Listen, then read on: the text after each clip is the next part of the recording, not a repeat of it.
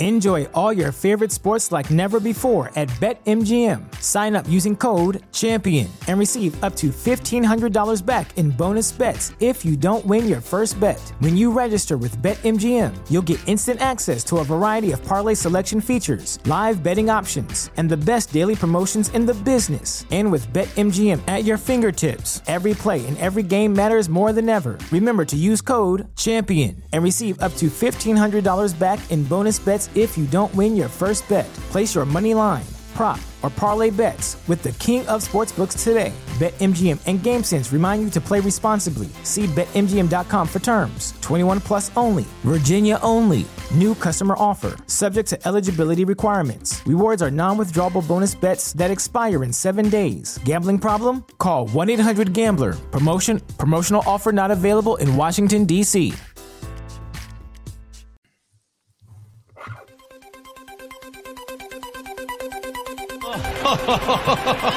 Who would be a Wolves fan, eh? On goes ball. People might yet win it here for Wolves. Flash in the shot. What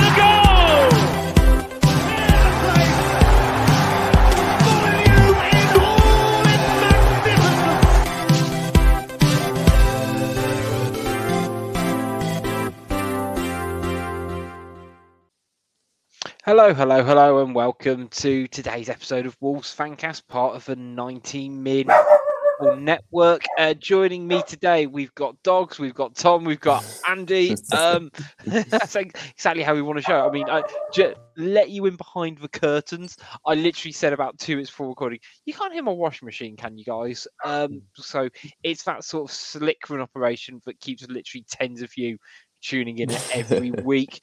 Um, unfortunately, guys, we are here to talk about another defeat, although it was a spirited one. I'd like to say um, because we weren't we weren't awful, which I know isn't a baseline, but let, us get right into it, guys. We are obviously going to talk about the Arsenal game. We're going to talk about a bit about World Cup because now we don't have a game for six weeks, and also revisit some of our pre-season predictions as well to see how we fared so far. So, uh, Tom, I think the biggest news with the starting lineup was a shift in formation and back to the, I guess, the tried and trusted five at the back. What were your kind of thoughts when the team news was dropped? Uh, I wasn't against it, to be honest. I think if we'd have played four and played how we've been playing, we'd have got battered. So I was all for a bit of change, just something a bit different. Um, Arsenal would have prepared for for four at the back, I suppose, and yeah, why not? Nothing to lose. Um, yeah, yeah, I wasn't against it. I didn't mind Toti being back in. Um, the front two, which was again was a bit different because we're getting absolutely nothing from out wide. Um, I was a bit disappointed Nunes wasn't fit to start or potentially fit to start. Whether he had you know one eye on the World Cup, I'm not sure. But um, yeah, yeah, I wasn't I wasn't too nonplussed by it. I thought it was all right.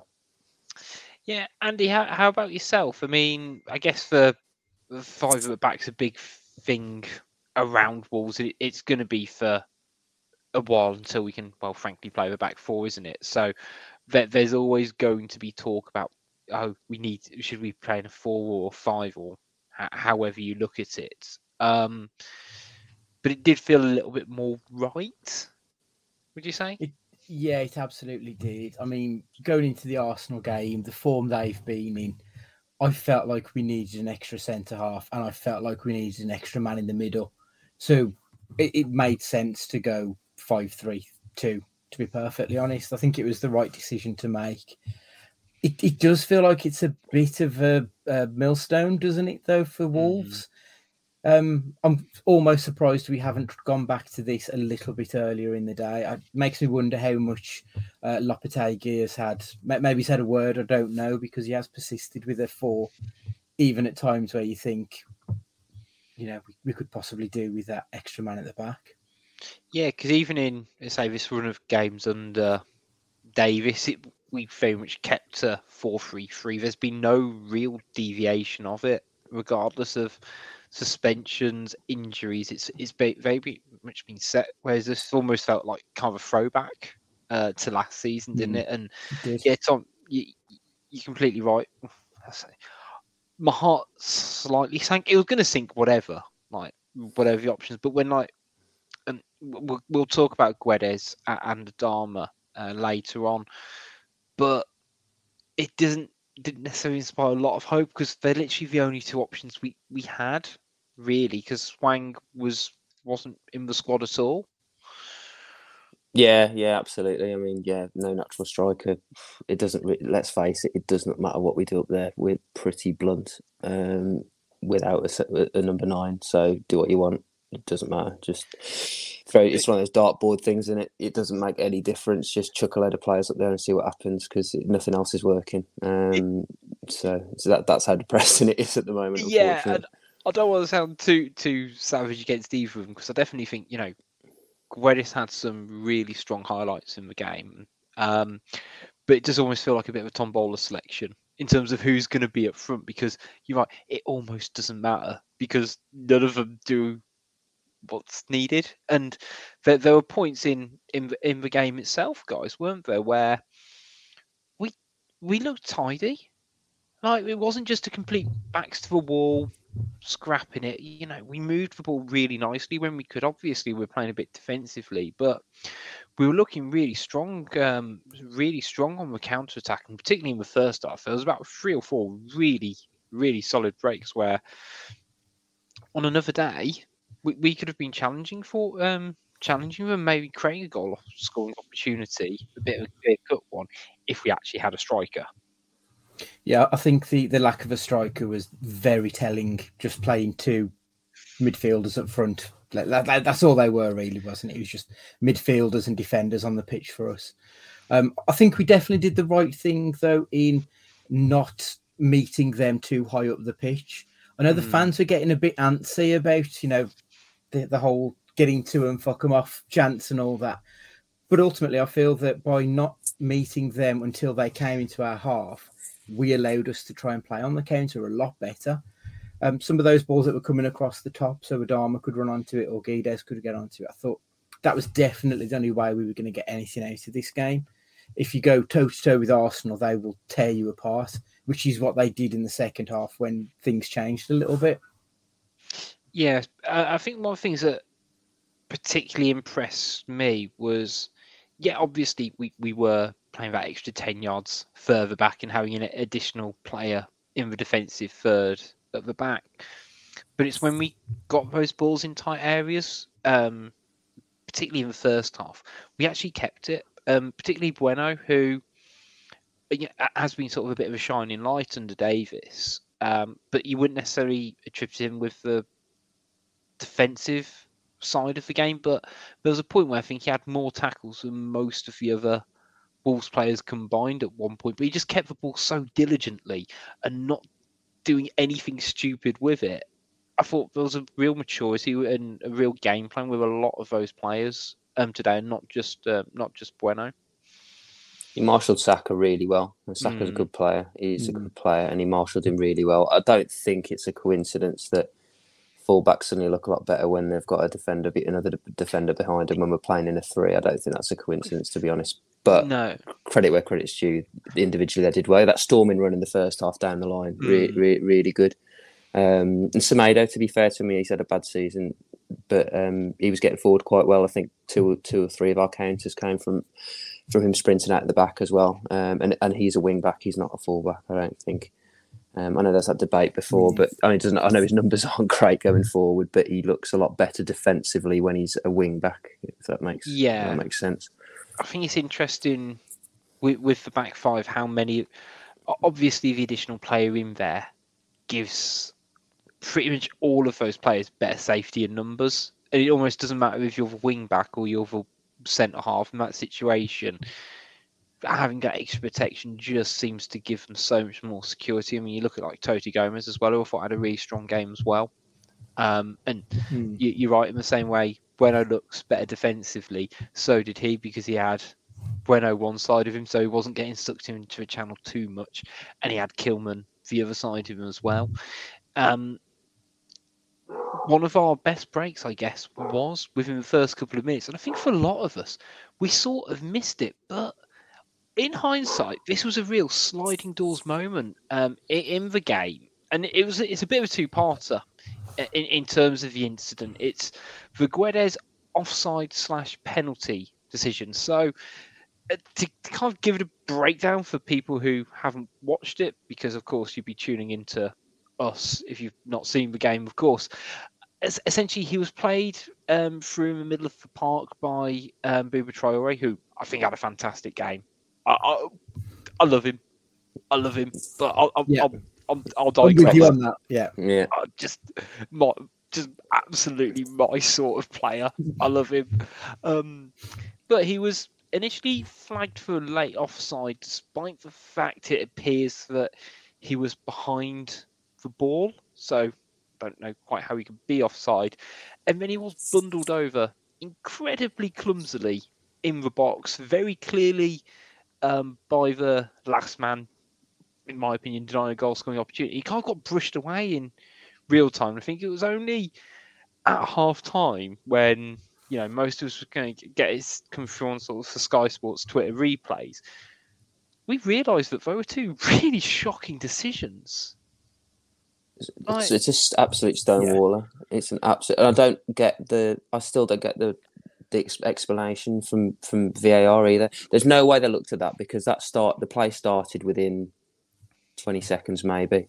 You know what it's like with VAR, especially with close ones. It takes you know two three minutes at the best of times. I, I think that- what that it is, it's to do with the fact that the offside was given.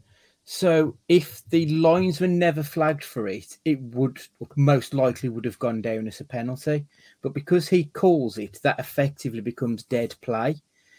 But what is the point in having VAR if not to correct these, quite frankly, clear and obvious errors within the game? I mean, on the, the first visual that you put up, Rich, you could see that the linesman was a good two, three yards behind Yeah. play. It Yeah. was just clear fucking guesswork. He hasn't got a clue whether or not anyone's onside or offside there. He's just put it up just because, because you know he gets paid to do something, so I may as well do it. Yeah, we, we live in an age where we literally have this technology where, uh, to be fair, I remember the attack, um, and you know we we broke at a really good pace. Like it, it wasn't. It's not necessarily the linesman's fault. He was a yard behind the play because of how we broke. But just don't raise your flag. Mhm. That's it. Because you 'Cause know You've gotta be sure. up, doesn't it? You got to be sure. ha- yes, but all that will happen is in that instant that he doesn't. He keeps his flag down. He's, you know, starts saying into refs, "It's tight." VAR are going to check it anyway. They'll check the penalty and then check it. it's. I, I don't understand why it has to be. Ah, well, it's dead because we thought he could have been offside, rather than the major incident in the play, the critical point isn't the offside. That's not the thing that's defining that phase of play. It's the potential penalty. And to not just go, well, hang on, let's review the penalty incident. Do we think it's a penalty? Yes or no? I don't know, frankly, how St- Stuart Attwell missed it in the first place. hmm Yeah. Oh. It's pathetic. It, it's not like it- it's not like the ball's kind of carried away from him or anything. He's just clipped him by the back of the heels and just bundled into him. And you know, I've watched enough cl- clumsy Wolves defenders in my time, and I just can't get my head around it. And then go, well, you know what? Actually, if he's if he, if, you know, penalty, but it's going to be dependent on if he's onside or not, rather than, mm-hmm.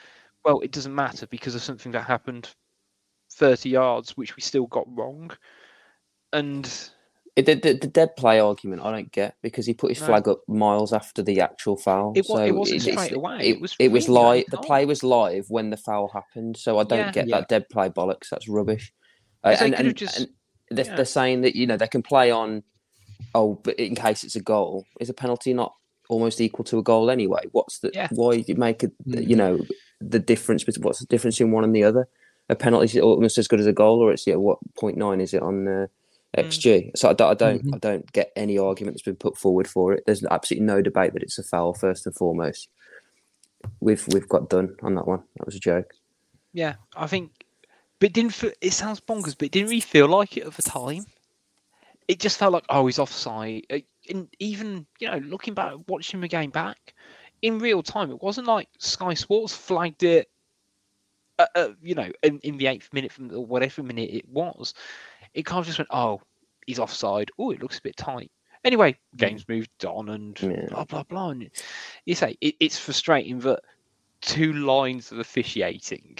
I can, you know, the the on-field referee and and and you know Dino on VAR it, it it is a really shocking decision in hindsight. And I'm not saying it came to bite us on the arse, but it, it it was a real sliding doors moment for us because we did struggle to create chances, as we've kind of alluded to. You know, we weren't playing with a striker, but we did give it our best go. And I thought Guedes, rather frustratingly, seems to be picking up a bit of form now we go into a six week break.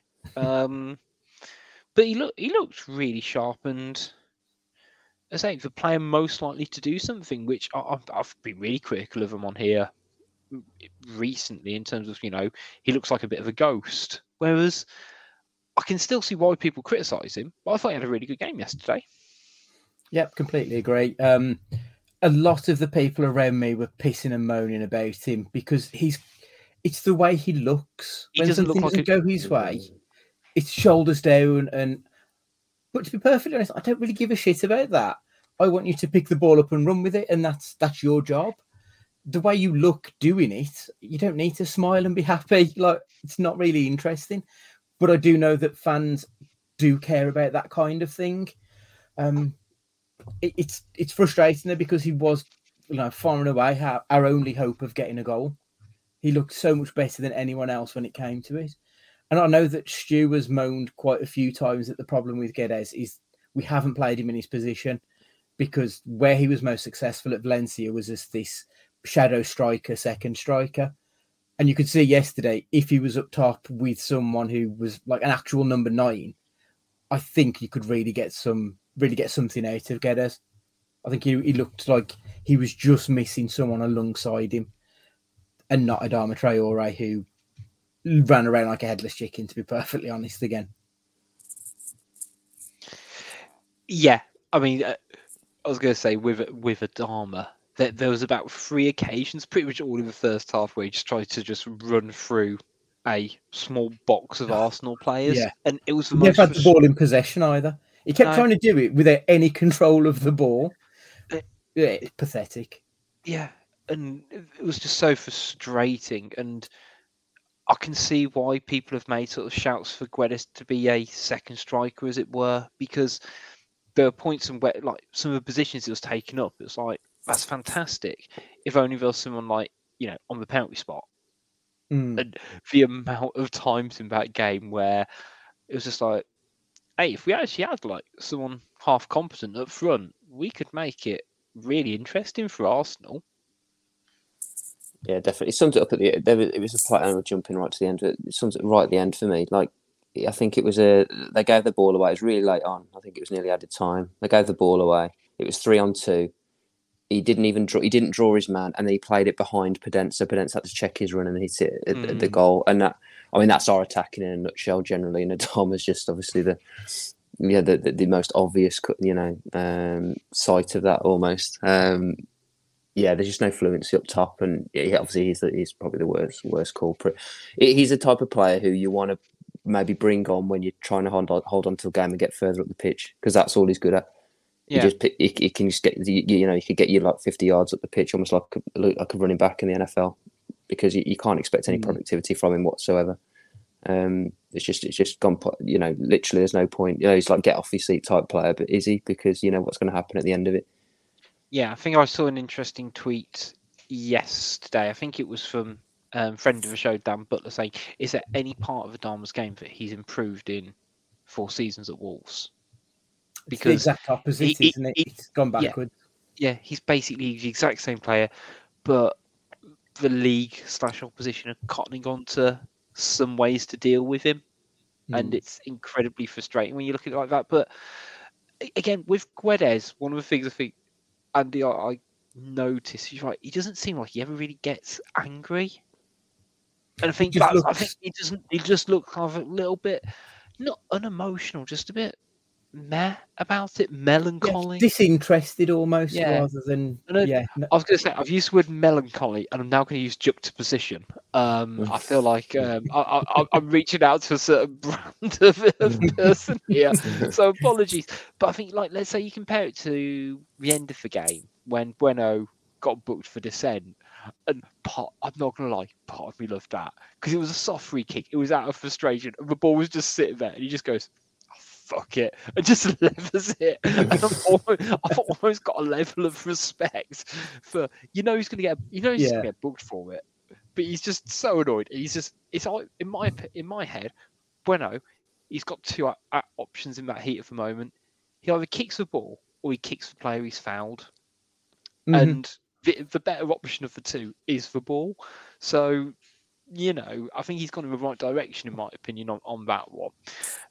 But yeah, Guedes rather frustratingly is finding a bit of form just as we have a break. But he wa- he was a bit of a shining light for me in terms of um, another player. Again, we joked about it before um, a bit, but um, Boubacar Traore. Mm. Just how refreshing great. is it? How refreshing is it to see a midfielder who's just different to what we've had the last four seasons? It's what It we've covers up so much ground. Yeah, It yeah. it's, really it, it eats up the yards. It just absolutely eats up the yards, whether it's pressing or or even carrying the ball forward. I mean, like you said on that Guedes one, uh, you know, the offside one, it was him out wide. Um, you know, it, it- I I'll put good money on him getting two yellows at some point this season. Oh yeah, Um, he loves a late tackle, or he presses so fast that if the guy's just spun it around him, he's done. he's got nothing. um, but I, again, do, I- do we mind that too much? No. I think we're, we're we're we're too nice. I think Yeah. centre half sum that up for me. We're just too nice. Um, so it's nice to have a little bit of bite in there, and like I say, just some energy, just some legs. It's Yeah. just good to see. Mm. And Yeah. he nearly recreated his goal in midweek as well, which I quite liked. And I'm sort of hoping that becomes a bit like a special move, Andy, where just like he just because again, it's Drifts in and yeah. yeah, and my my my thought process and a lot of the comparisons have been made to him and Dendoncker. And don't get me wrong, Donk, you know, loved him. He's moved on now. I was going to say to a better place, but to another place Mm. and seems to be thriving. But he's he just gives us what we that bit of energy that you miss from Dendoncker, and he's ironically getting in those same positions as Dendoncker in terms of like that right hand side of the pitch near the edge of the box. But I can't imagine Dendoncker trying to whip one in, you know, try and bend one No. in the far post in the same way. Um, so again, a, a bright spot in the last six weeks, in my He opinion. has. Uh, He- He's been fantastic, and I know they say you should never fall in love with a lone player, but I think everyone has around the Molineux. Like, if God forbid he doesn't sign for us in, in you know in the summer, I think there'll be some like genuinely sad people around the club. He, he seems quite an infectious dude, and you could see when he scored his goal that Mm. everyone everyone within the club seemed to be as happy for him as he was having actually scored it himself. Mm. I would say a, a midfield counterpart who did struggle, um, and Christopher Rogers on our YouTube page. Um, big thanks to everyone who's watching live and on repeat, um, on demand. Uh, we want to view it. Says Moutinho was poor yesterday. Again, the the the other end of the spectrum is Moutinho seems to have really struggled this season, as have many, but those those legs seem to be aging quite a lot at an alarming rate, sadly, at the moment, aren't they? Mm, Yeah. he's every every day he's 35 years or whatever he is at this point he's um he's not the the, the force he was even six months ago let alone Mm. you know two three years Yeah, it's, it's a shame, really. We, we, you know, we all love him. Let's face it. He's, he's, he doesn't know as anything. He's been brilliant. One of the best players I've seen in the Wolves shirt. But what, if you like sat back now, what does he offer you on the pitch now? I, I hard find it hard to pick anything. He keeps the ball moving a little bit, but if you're in a relegation dogfight, you don't need, you don't want or need that. You got to have something a bit different. And I think he's the, he's the odd one out. If we're going to, depending on what formation uh, Lopetegui plays, he's he's the one that misses out. And it, very much so. And considering the form of Neves this season, the form of Traore this season, and hopefully Nunes coming back injury free, that feels like such a more balanced lineup and gives you so much more dynamism while still giving you, you say, the ball protection, the defensive protection as well.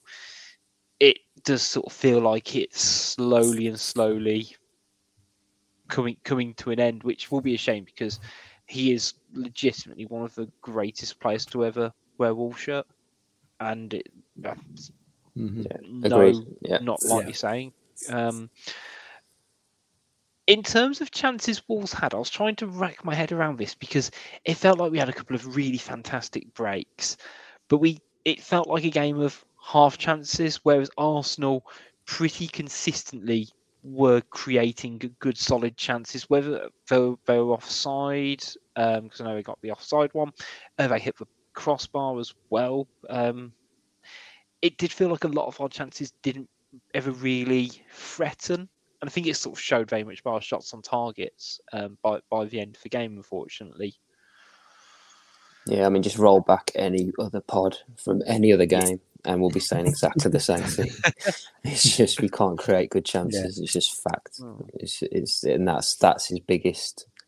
Um, that's the, the thing he's got to work on the most, isn't it? Over this six weeks, trying to get this team to fashion decent chances, pick the right pass, have a strategy to our build up other than just counter attacking.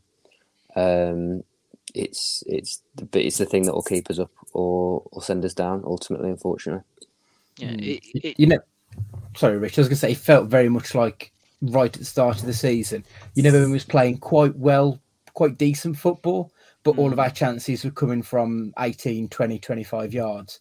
That's sort of what it felt like yesterday. We never really got into the box to create anything. no. And that's why Ramsdale ended up having a pretty easy night of it, I think.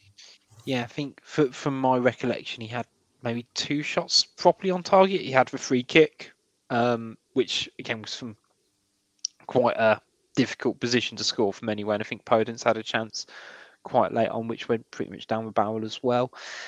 And it was so unfortunate because obviously we'd held out until half time and more than held our own, in my opinion. Um, and then it kind of did, the wheels did slightly come off, particularly after the first goal, which was frustrating because how preventable do you think it was? I mean, Tom, you're you're saying about our defenders are get a bit of push over a lot of the time. Do you think Collins in particular should have done a bit of better tracking on the first goal, maybe? yeah, it's Collins' fault. I think. Uh, unfortunately, I don't think he had a terrible game. Um, I just think his confidence is just shot. Um, yeah, he's he's, he's squ- I think he's squ- he's too square, isn't he? And he just lets his man go, and that was it. Then it was curtains. Um, yeah, I don't think anyone else could have really done too much. Really, he's whipped across the face really quickly. Um, you could maybe pin it on one of the midfielders to pick up Odegaard, maybe, but yeah, it's it's um, the only error there for me is Collins. I think as soon as Vieira's broke the line there, it, it. it's pretty much game over. And, and to be fair, you look at it from an Arsenal point of view, it's a fantastically crafted goal in terms of the movement and the, the flick over the top to get it to the Vieira. And you know, a lot of the commentators were very much lauding Vieira's clip across and actually being able to cut Sá out of the game. Um, and let's say a ball across the six yard box, it's it's only going to win one way, unfortunately, with all our players running towards it. And it, it, it was frustrating because the, the brutal fact of the matter is we don't score goals. So as soon as we'd conceded one, it was might as well head home in a way. But yeah. we, Yeah. we we did still try, and I think we still pers- very much persevered. And when, when the second one came, and, and it, it was unfortunate in a way because um, it was on. Um, I'm going to butcher the pronunciation now, and I was trying all day. Um, Lembasika, close. Lembakisa, is it? Lembakisa. ah, Lembakisa, yeah. There we go. Um, arguably at fault in terms of. No, no, I feel too. I feel far too critical for someone who's you know literally making his Premier League debut, but just that awareness, just to make sure you clear your lines, and then no one quite knew what to do. Collins arguably could have done a bit more in terms of blocking it, and then we just could not clear our lines again. Unfortunately for the for the second goal. Mm, but I think one thing though, and and this counts for the first goal as well. if you watched Arsenal in their warm up, that was exactly the kind of stuff they were doing, trying to overload down the flanks and get it into the middle. And their movement, whilst it was brilliant, it was rehearsed. Yeah. They knew what they were doing, Yeah. and we never got to grips with that. And like the amount of times I've watched us in our warm up, and I've said this time and again to the bloke next to me. You see the warm up, they do this thing where they pass it to the one coach, then they pass it to the goalkeeping coach, then they shoot. They do that every time, and I've never seen us do that in a match. Score that goal. yeah. Never seen us do it once. So I think, well, why are they training that? But when you look at when Arsenal train and then they actually do it on the pitch, it's just a world of difference. Specifically for the second goal, though, Mhm. I, I said this in the group chat last night. The problem wasn't, I don't think, the defence as such. It was the fact that we then overloaded on the attackers. By the time the second goal had come on, we only had Neves and Traore in the middle, and we were overrunning in the middle of the park. So, to be perfectly honest, it was Steve Davis's fault, no one else's. He, he's the one who fucked that up by making those substitutions. Yeah, and and part of me feels a bit sorry for him because he's between a rock and hard place. Because like, I've lambasted him saying we're not we ain't scoring goals, so you one 0 down at home. We ain't got a game for six weeks. We need something from it. We're bottom of the pissing league at the moment, so he he must turn around and look at that bench and go, "Where's my goal coming from?" But at the same time, you're right. As soon as it, it felt very disjointed after we made those subs, and we any of the control that we did have with the formations seemed to go seemed to be lost. You could argue Arsenal stepped it up a gear, but I think they were very measured throughout the game. But we didn't help ourselves in that situation, unfortunately. Um, and you've just got to hope that I was going to say after Christmas, um, as it were, that, that things do improve from that point of Mm. view. But it did kind of feel that this was a bit of a different kind of performance, and I don't think we deserved a draw. If I'm going to be brutally honest, I think Arsenal were worthy of the win, chiefly because we didn't necessarily create enough. But we definitely looked a lot better than we have t- than we did, let's say, in the end of days under Bruno. Would you say? I'd say so. Yeah, yeah. It's it, again the banging same drum again and again and again. Obviously, up front is just it Mm. just needs some serious, serious work. But there are positives, like we said. Guedes seems to be performing pretty well. I think Traore looks like a real find. Bueno um, looks looks great, and I think he'll, they'll they'll do well to to dislodge him. Um, so there are there are there are positives there. Where at the end of the West Ham game, to be honest, there wasn't many at all. Um, No. So I think there is something there to, to work on. I mean, touch on this. I've just got to make this one point. The fitness of our fullbacks is fucking shite. Yes. It's it's it's genuinely embarrassing. Can I can't remember the last time one of them got through ninety minutes. Yeah. they always get subbed. Right, Ait-Nouri, Johnny, Semedo, they cannot get through ninety minutes. It's an absolute joke. And I know Bruno made the point last season about he's always making a sub at fullback. Mm, I mean, what's I don't I don't I don't get it. And you've got Bueno, who's a kid, and you know he's playing every game. He's playing ninety minutes, and I guarantee he covers more ground than they've covered in, in each game this season. He was he's sprinting for everything right until the final minute, and none of them can. They they either pull up or they have a tweak or they get cramp or it's just that that needs looking at. If we're not going to replace them, their fitness needs serious work. And luckily, they're not going to the they're not going to the World Cup, are they? So I just run them into the ground for a mm. couple of weeks is the Yeah. first thing I'd do.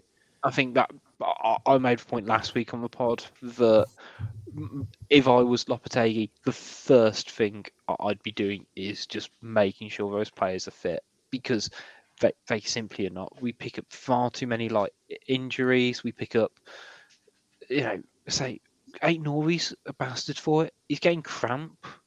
And with respect, shouldn't be getting cramp in the middle of a league game. Like, No. I understand it in like, FA Cup semi final, it's gone into extra time. Yeah, fair, fair, fair enough. But you're right. Just like doesn't feel. I don't have the stats to back it up, and this is where we get massively proven wrong. That you know they cover awful lots of ground. You know, particularly when you look at you know, the likes of Johnny sometimes. I know he, he, he was injured as well, even Semedo, but it's not like they're getting to the byline No. every every every No, 5 they're minutes.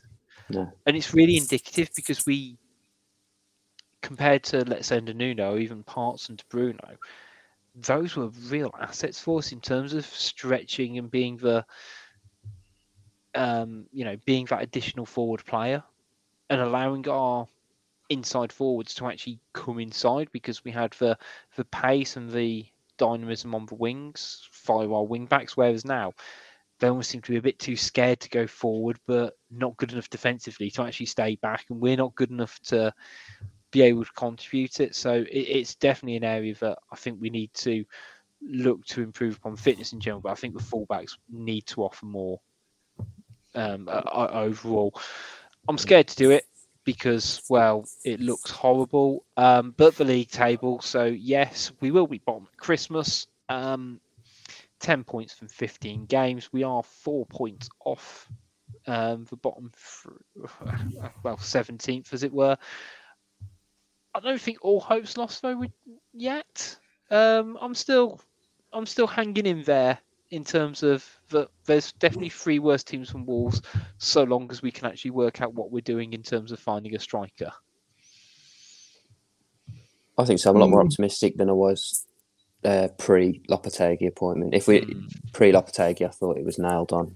If we didn't get a high, a decent manager, um, so I'm more, a bit more optimistic. I did a little bit before I came on. I've only done 14 games, so annoyingly, but our, back the back end of 14 games last season, we only got 11 points. So we're only That's one point so better off than what we've got from our first, you know, for sort of 15 now, let's say. Mm. 14 games into last season, Newcastle had seven points and no wins. And so Newcastle finished 11th last season with 49 points. Bear in mind they had four, they had seven points after 14 games, and we finished 10th on 51 points, and that was 11 points out of our last 14 games. And that so that gives me hope. You know, I know you could say Newcastle signed a few players, but for me they only signed two top quality players. Yeah. Um, and you know a few average players, and we, from my opinion, we had a stronger base now than what they had back then. Um, and that 11, 11 points we had was with was with a striker, albeit one that was bang out of form, but we had a striker and we haven't had one this so far this season. So I think there's there's there's still hope for me. It's only four points off Everton, and Everton are shite. So Yeah, I, I do sort of agree with you there, Tom. Um, it is it's frustrating as fuck because you look at the team and, and no football isn't played on paper, but I would back the, our team against almost everybody in this league, bar the top six or seven. There's no one that I would really fear on our day, but our day has been so fucking sporadic for the last 18 months Yeah. that like relegation is a, a genuine possibility here and, and I, I know you, you didn't say it wasn't, but it is something that obviously Lopetegui is going to have to think long and hard about progressing this team forward in January. And I would hope that Fosun had, you know, they, they've bought him in with the promise of, of spending some money like Newcastle did. And I think that's the only way we're going to get out of this is bringing in a good sort of three, four quality players. Yeah, I will. Going to take a short break, guys, because we're kind of bowling on to the next segment of the show, to be honest. And so we're going to take a short break, mm. quick word from the sponsors, and talk about a little bit about Lopetegui, World Cup, and review our fancast predictions. We'll catch you in a second, guys.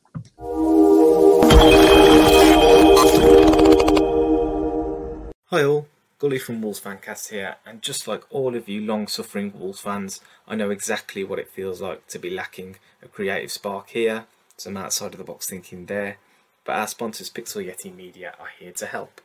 They're a creative agency that cover all of your web design, branding, and marketing needs, with our very own WolvesFancast.com, a fine example of their work. So much so that I hear Jeff Shi is looking to do a deal this summer. For now, it's back to the team to ask just where the Diogo Jota money is gone. We may have just had our answer.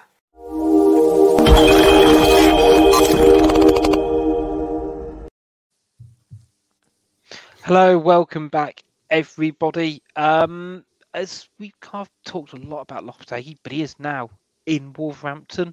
And my first question to you guys is, what local haunts do you think he's already checked out? He's definitely been to the Giffard, surely. Do you think, do you think he's already been on the throne? It- it's a rite of passage, isn't it? Like everyone's got to sit on there. E- Even you've sat on there, Rich. So I yeah, have, yes, think I he's have. definitely done it. Yeah. Yeah, Penn, Penn Tandoori, do we reckon? For curry first night. Yeah. Why I was going to say, I, I, I could imagine them being um, Fume already. But, Of he- course, he- yeah. He's got they'll, they'll have gone there for a spot of lunch, I can imagine. But no, he he is. Is he technically now Wolves manager, or is it officially tomorrow? Um, I think it's tomorrow, isn't it? Is it the fourteenth? The Monday. yeah. Um, but he, you know, it was interesting sort of seeing him a on the pitch on Saturday, but him kind of going around the club. I think it was on Friday, um, introducing himself to everyone. And I don't know, hey, this might be a bit revisionist of me, but he does seem to carry himself with a different kind of authority to what Bruno Lage did in terms of how he's kind of acting with some of the players, partly because he might know them from different areas. Obviously, he's worked with Neves previously, and that was quite a, a nice little moment caught on camera. I thought seeing them two together. Um, Mm. yeah, definitely carries himself quite well. I think. Hundred percent. You could tell he was the boss. Mm. As soon as he walked in that building, he was boss, like straight away. Uh, It sums up for me the the, the Steve Davis uh, thing. It was about a thirty second, forty second clip. And bear in mind, Davis is the acting manager of Wolves at the time, and it looked like a TA being spoken to by a guy from Ofsted. Like he just looks like the boss, and Davis was like, oh, you know, he looked like a little frightened frog, and I got nothing but respect for Davis. Um, but you could just tell he was he was like authoritative with with respect um, as well, and he seems to really. I don't know. He seems to want to really try and build relationships with the players. There's a little bit with Hodge that he was talking about, you know, and he's like a youth team player. Oh, fantastic performance last night. You're getting ready for the game, you know, little bits like that, which I thought was good. Um, yeah, I, I like I like it already. I, I thought even him coming out before the match yesterday and doing a lap of honour. Yeah, Like, I mean, that, that Big takes some bollocks. That does. Big Most time, managers innit? come out, they'll just wave, maybe, maybe walk to the halfway line. That's flag. about it. Yeah. But no, no, it's like, no, fuck this. I'm walking around the whole of the Molineux and you're all going to see my face. And I think, when yeah, fair play to him.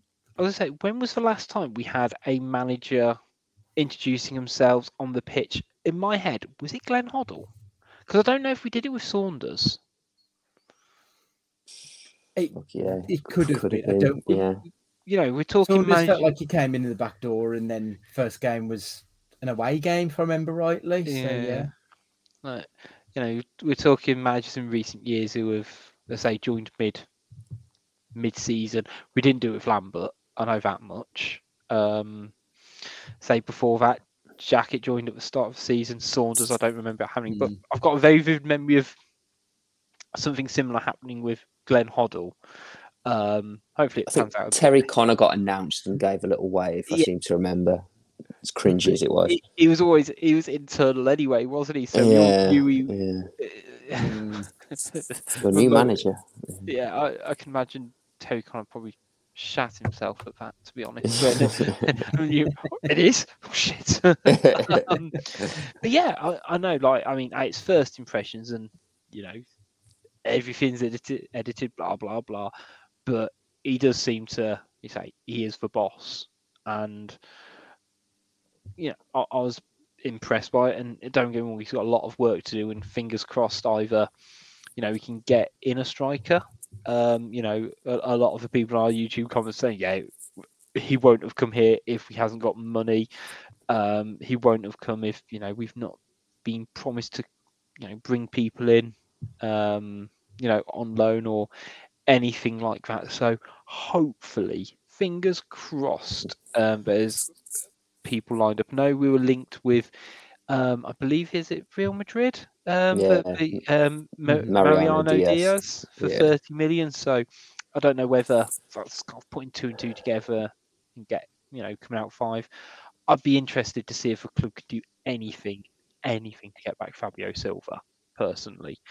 Um, I know, I can't remember, Andy, which side of the fence you fall on in terms of whether you'd recall him early or let him just have this full pre season, regardless of Wolves' predicament. It's i mean part of me says like leave him there because he's getting minutes, he's playing well, and he seems to be mostly happy, other than his outburst the other day. Um, but at the same time, I think I'd rather see him here doing it. It's a tough one. Like, what do you do? Is it for the player's development or is it for the club's benefit? If he's just going to come here and warm the bench, there's no point in bringing him back. So I'm going to stay on the fence. To be perfectly honest with you, Larry. Killing me.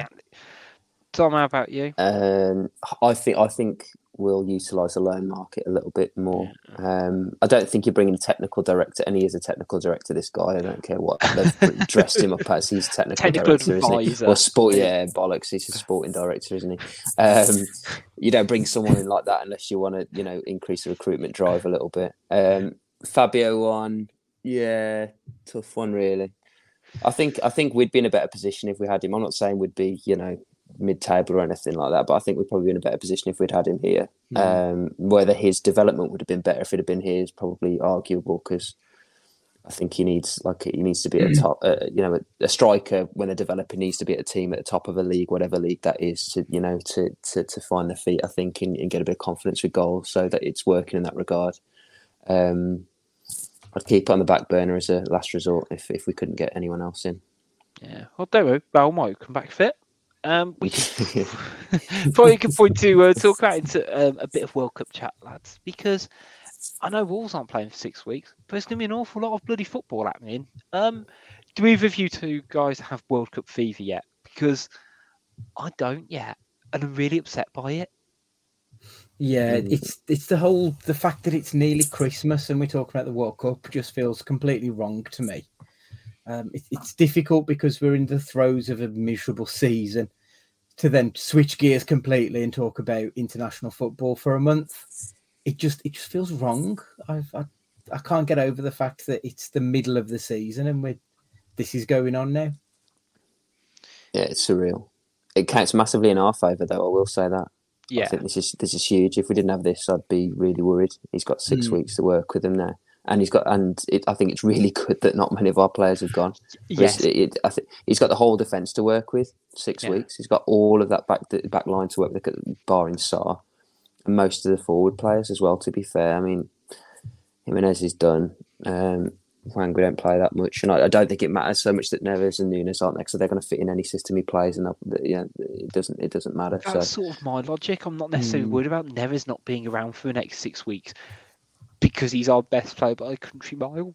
And you know, I, I say whether we go for t- however you dress it up in midfield, whether it's a midfield three, a midfield two, a pivot, a diamond, any other football manager formation you can think of that I can drop in, it th- there'll be a place for Ruben Neves, and uh, you could say it helps that they've worked together previously, right at the front end of Neves's career. Um, but you're right. I think working with that defence is is vital, particularly you say the wing backs, um, having that hopefully extra focus. With Wolves, though, there are a few players going, as we've said. Nu- Nunes is going, Neves is going, Hwang's going, Jimenez is going. You've got to hope so anyway, because he hasn't been here um, recently. But who you interested to sort of see? Because I, I get a lot of look. I know Jimenez is still fonding a lot of Wolves fans' heart and always will be. And relationships aren't exactly they're a bit rocky at the moment. But I would get so much joy if Neves, sorry, if if Jimenez actually performed at this World Cup and scored a goal, being a Wolves player scoring a goal in the World Cup. I think it'd be bloody fantastic.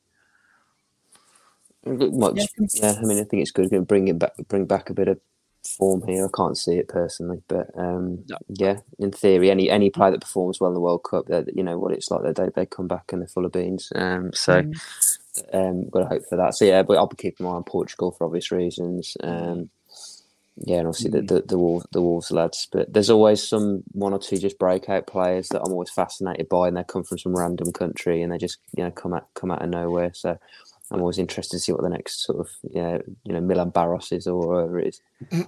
Don't ask me why.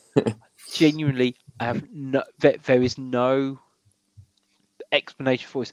I can see Hwang getting a couple of goals. I don't even know if he actually mm-hmm. starts, y- you know, his first choice for South Korea, but because of World Cup tournament football being what it is, I can just imagine just getting the odd goal here and there, in just like a, a couple of like really scrappy goals, and all of a sudden, you know, they're in the last sixteen and he's got four goals. It's like, Mm. how's that happened? He's- And we have he Hwang does seem to have done, he's done quite well for um, Korea, though, hasn't he? Whenever he's gone over there and he's played a game, more often than not, we've heard positive things about his performances. And I think without Son being there, there's going to be a lot more onus on Hwang. So I do think that there is a, a decent possibility that he'll he'll get some game time and hopefully get a goal or two. And I think like he, he does need to get away from the club a little bit because we've got to the point with uh, with Hwang where he could score a hat trick and he would still get abuse from some of our fans. So I think a break from the club will probably do him better than anyone else, to be honest. Yeah, I mean, I'm interested. I, I, I'm interested to see. I think because of, I guess, his lack of history in a way, or very minimal compared to Neves, who and and and Jimenez, who obviously there, there's been for so long. Uh, I can't want him to do something to bring home. But for you guys, just out of curiosity, who do you think's actually going to win the World Cup? Probably France. Probably France. I think. Um, well, they're, they're just they've got such a strong team that it's always difficult to look past them personally.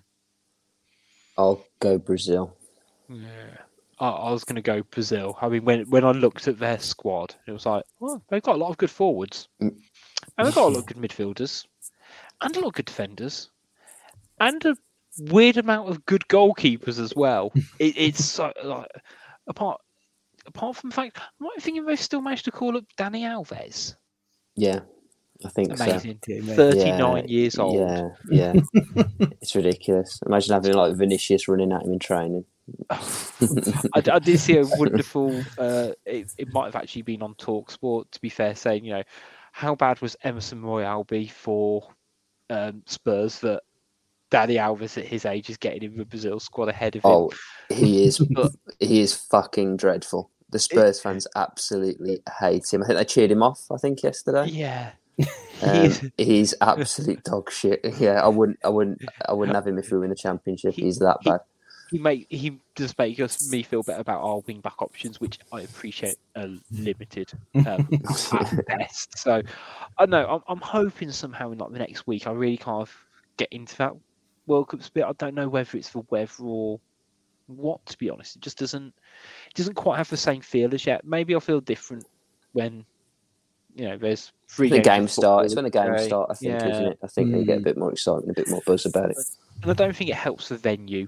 To be honest, for, for a multitude of reasons, but Mhm. I think the lack of football history as much as anything else. I'm not going to go into, you know, the, the corruption or you know the mass deaths. Um, as I say, I'm not going to go into it as a just dropping this really yeah, uh, before Fancast lawyers get on the phone to me. But I think it doesn't help that there isn't. It doesn't feel like there's that shared football history within anything. Whereas even with let's say I don't know, um, Korea Japan in 2002. Yeah, th- there was a football culture there. It wasn't necessarily as widely known, but it kind of still went on. And I don't, know. I hmm. think it just feels very sanitized. It, it's, And it's just it a feels place- political, doesn't it? It feels it's there for a political reason and a financial reason more so than to spread football around the world or whatever bollocks It- that Sepp Blatter came out with before. It just feels like they found a plot of land to put 10 stadiums. Mm. It, it, it, it's very cynical, isn't it? The whole thing. Yeah. just- yeah. I don't think that's massively helping with a lot of people's view, view on the World Cup, and I I think the the human rights element of, of, of a lot of it's. Mhm. I'd like to think sort of thrown a bit of confusion. Trying to think of the right word to be honest, but I think it is making it hard for a lot of football fans to deliberate uh, whether you should or shouldn't watch it, which is a really shitty thing for something that can bring so much joy to so many people and and to have to be making these moral moral decisions off the back of it. But I feel like I've gone down a really heavy path where I didn't really want to. I just wanted to, I just wanted to see if I could shoot on the word wank mania in, into conversation. So I'm going to just drag it back to silliness, to be honest. So, guys, me, you, I say me, you guys, uh, Pricey and Matt, at the start of the seasons, we did a fanta- Fancast prediction show, um, which hopefully you remember because it wasn't too long ago. and I know it's not, I know we're not halfway through the season, but I did think we're at a really kind of bookmarked point of the calendar.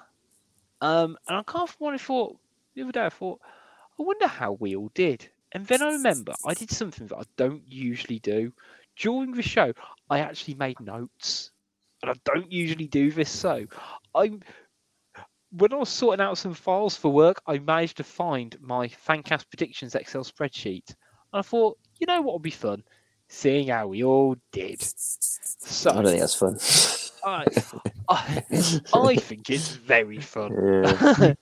so um, the predictions we had was it was final league position, but league position, player for season, young player for season, surprise player for season, um, top goal scorer. Will Bruno be in charge all season? And first Twitter meltdown. So for those watching on YouTube, I've, I've what I've tried to do is, I guess, put the most accurate answers there is at the moment. So obviously we're twentieth at the moment. Are we all in agreement? Neves player of the season so far? yeah. Yeah, I think Yeah, so. I, I, I couldn't think of anyone who was less deserving, um, or more deserving even. Um, young player of the season. I know he's played five games. I've put down Bueno, and I've then put him down for the surprise player of the season.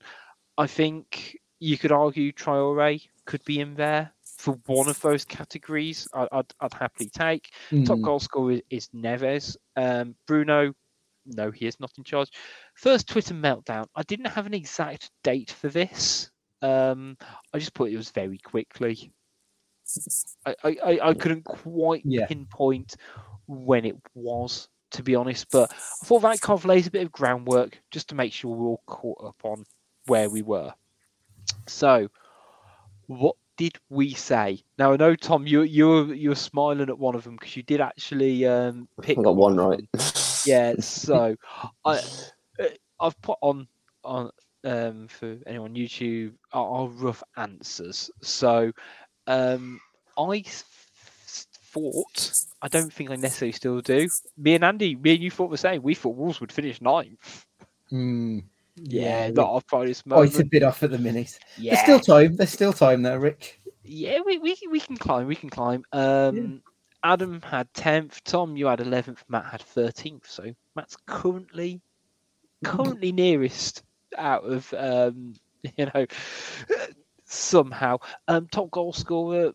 uh, Me, Matt, and Andy. Uh, we all went for Jimenez for around ten to fifteen goals. Could still happen. Could still happen. um, I mean, Tom, you said ten for Neto. Um, Yeah, and any better, is it? Neto. So yeah, we none of us have done particularly well on that one. Player for season, um, me, Andy, Anton. Hey, we all we all got for hat trick of Neves. Um, a couple of the other shouts were for Neto and Kilman. Um, so yeah, I think we we did all right on that one. I think. Um, so that was that was good. Young player for season, Tom. You were the only. Well, you had two. Um, but we'll give it. We'll, we'll give it. You You said you said Ait-Nouri or maybe Bueno. So I think that that deserves kudos. Um, me and Matt went for Chem Campbell. Adam went for Ait-Nouri, and Andy went Gibbs White. Who, to be fair, has probably been performing better than all of them. Scored at the weekend. He did. Yeah. He did. um, I was going to say I, I, I, I'm no better because in terms of the surprise player, um, four of us went for Donk, Matt, Tom, Adam, and Andy, and I went Morgan Gibbs White. So I guess the surprise was they both left. yeah. Yeah. And again, Uh, both of them have done really well for their respective clubs now. It's Yeah. like Ben Donk has been getting uh, applauded off the pitch. He used to get booed off. Like, so, yeah. Um, I thought that Bruno would make it through the season um, at the start of the campaign, Mm. and so did Matt. But I don't think Tom and Andy. I don't think either of you two did from from memory. I'm not I sure, did, but I, th- I think I said that he next year. Yeah, I Yeah. think I did the same. I think I said he'd go in between seasons. I think to be fair. Yeah. So I think, um, yeah, none of us did great on that one. And, and meltdown. I think we all had varying between basically a month and before the World Cup. Um, I don't think we've hit full toxicity levels in terms of Wolves Twitter, but we've we've not quite gone Chernobyl Wolves, but we're getting there. We're getting there. um, the other side we had was um, uh, for the Premier League predictions as well. So we had the uh, champions, well, top of the league at this point, relegation zone, top goal scorer, our surprise team, either way, so whether it's positive or negative. Um, one thing you'd love to see, which doesn't, we've still got time on that one. Again, so champions, if the season ended today, would be Arsenal, relegated three, would be Forest, Southampton, and us, unfortunately. Ooh. Uh, top goal scorer Haaland. Uh, surprise team. I've wrote down three. So Arsenal positively, Newcastle positively. You could say. I mean, I think people, some people thought Mhm. they'd do well. Not everybody thought they'd do well. Um, just, no, just they to. just, just to link it in. Um, and uh, West Ham, I think, have probably surprised a few people by how poor they've been this season. So, in terms of fancast predictions, we all put down Man City to be champions. Um, in terms of relegated three, between the five of us, we only actually put down three teams. Uh, sorry, we only put down five teams: Bournemouth, Brentford, Leeds, Everton, and Southampton. So I'll tell you what, I don't think we've we're not doing too shabby. Um, in terms of those teams, none of none of us have dropped a complete clanger just yet. Brentford, you could argue, yeah, might be a bit of a poor shout, but I don't know. I think I still think you know there's a bit of likelihood around Bournemouth and Southampton, definitely. None of us went for Haaland top goal scorer, despite us all predicting that Man City would win the league. I think it's just because he's going to be rotated out. I was just adamant he was going to be Mm, rotated so much more than he has been. I mean, he might Yeah. be back end of the season when the Champions League goes deep, but that was my thinking. It's interesting because um, Martin in the YouTube comment said his surprise team was Fulham, and Hmm. none of us put down Fulham or Forest actually, despite none of it, neither of us predicting them to get relegated, despite you know Fulham's history with coming up and you know yo-yoing back down, um, so to speak. Uh, in terms of surprise team, so I, I had Arsenal as my surprise team, so that that's my little my Well little win. Um, Matt and Tom, you guys had Spurs to do well, um, which I think they're pretty much Yeah, right. they're sort of on course for where you'd expect them to be. Um, Adam had Leicester to be poor, which I think up until two weeks ago, well, up until they played us, was was a fair shout. And Andy, you had Newcastle to be poor. Mm. I, I thought Newcastle were going to properly Newcastle it up like they always seem to, but things have really clicked there very, very well. And I don't think they've got a lot of players going to the World Cup either. So I think they're going to be in for a, a very good second half of the season after this second pre season that they're going to get. Yeah, they, they've really surprised me. Yeah, they they seem to have really stepped up to. eat- I thought they'd be challenging eighth rather than challenging well top four at the moment. Mhm. Um, do you guys want a revisit as one f- surprise thing you'd love to see happen? Just just because I don't think we've actually ticked any of them off at the moment, but I think I don't know. My, mine, I think the tide's turning on mine. it, it's going. It is going. So um, I had a goalkeeper to score. So that, I think that usually comes second half of the season anyway. So I'm, I'm Hmm. still holding out hope. Uh, Matt had Wolves to be the highest Midlands team. I think we're still in the realms of possibility. Um, Tom, you had media to turn on Klopp. Yeah, I think it's it's getting that way. I think Yeah. I think a couple more defeats and we could have it's getting seen really, really spiky. yeah. Really spiky. He's not taking anything at the moment. yeah. That harm, that deep Mahaman thing was an Mm. interesting one. He really lost it with that, which I didn't get either. No, I, I mean, I don't particularly like Klopp to be honest. So it, he's already lost me. But it'll be interesting if if there's a wider narrative shift around him. But he still feels he's got a bit of that backing, hasn't he?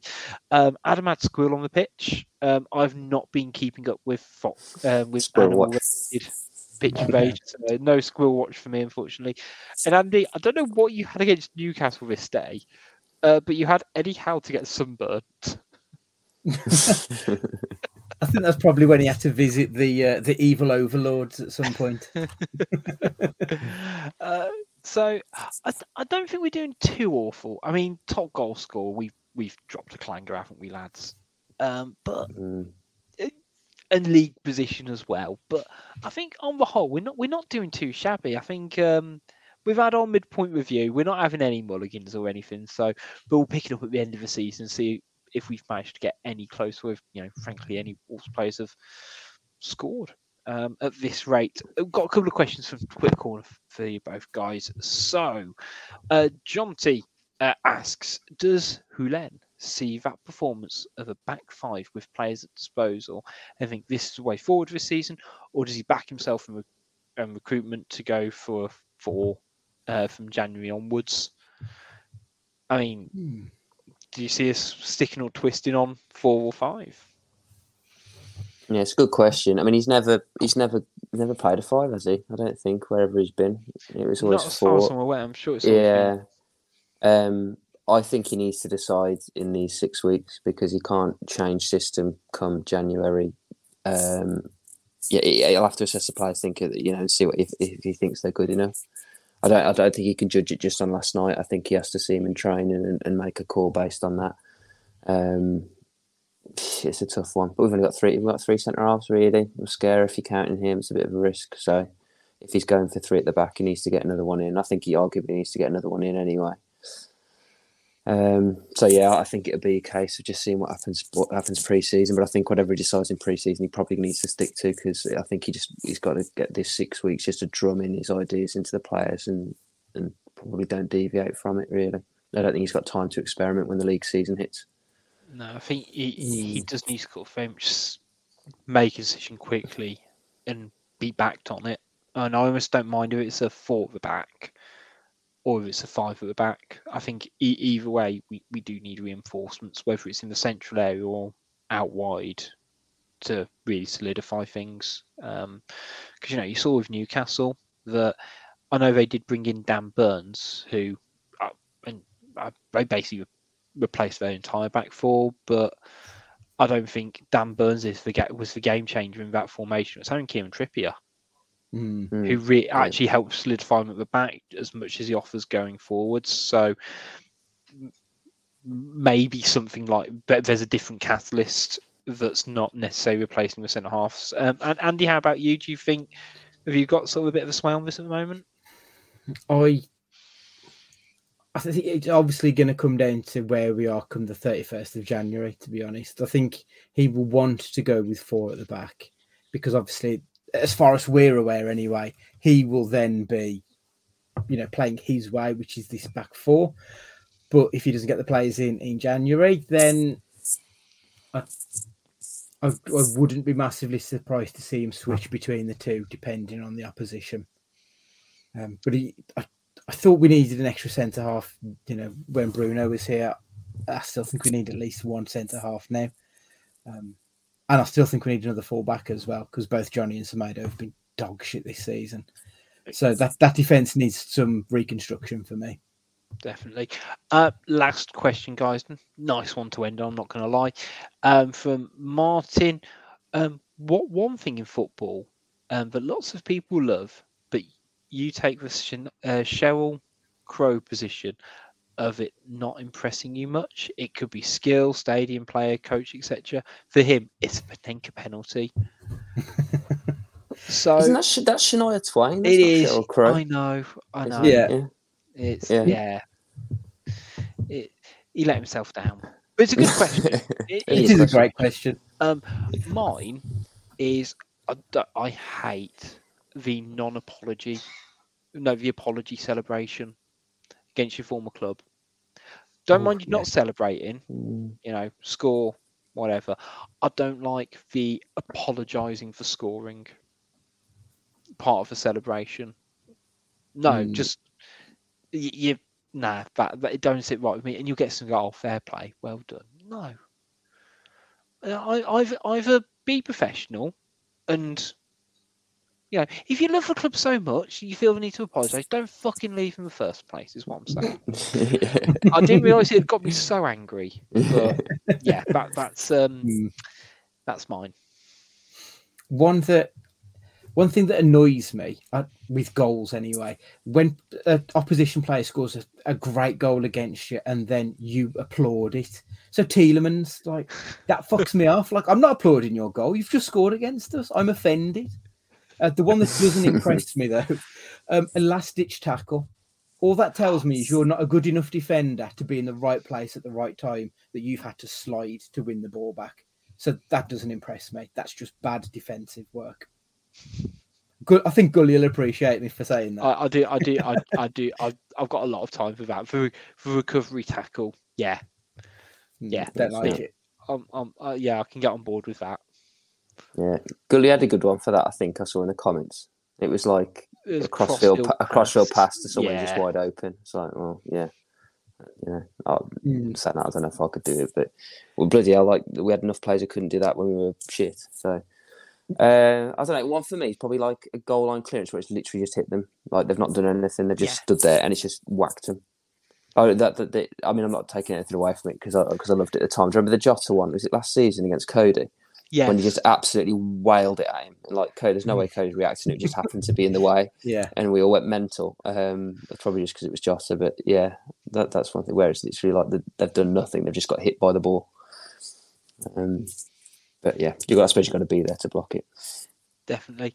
Um, I was gonna say, anyone got any answers of things that annoy you in football, but not necessarily other people?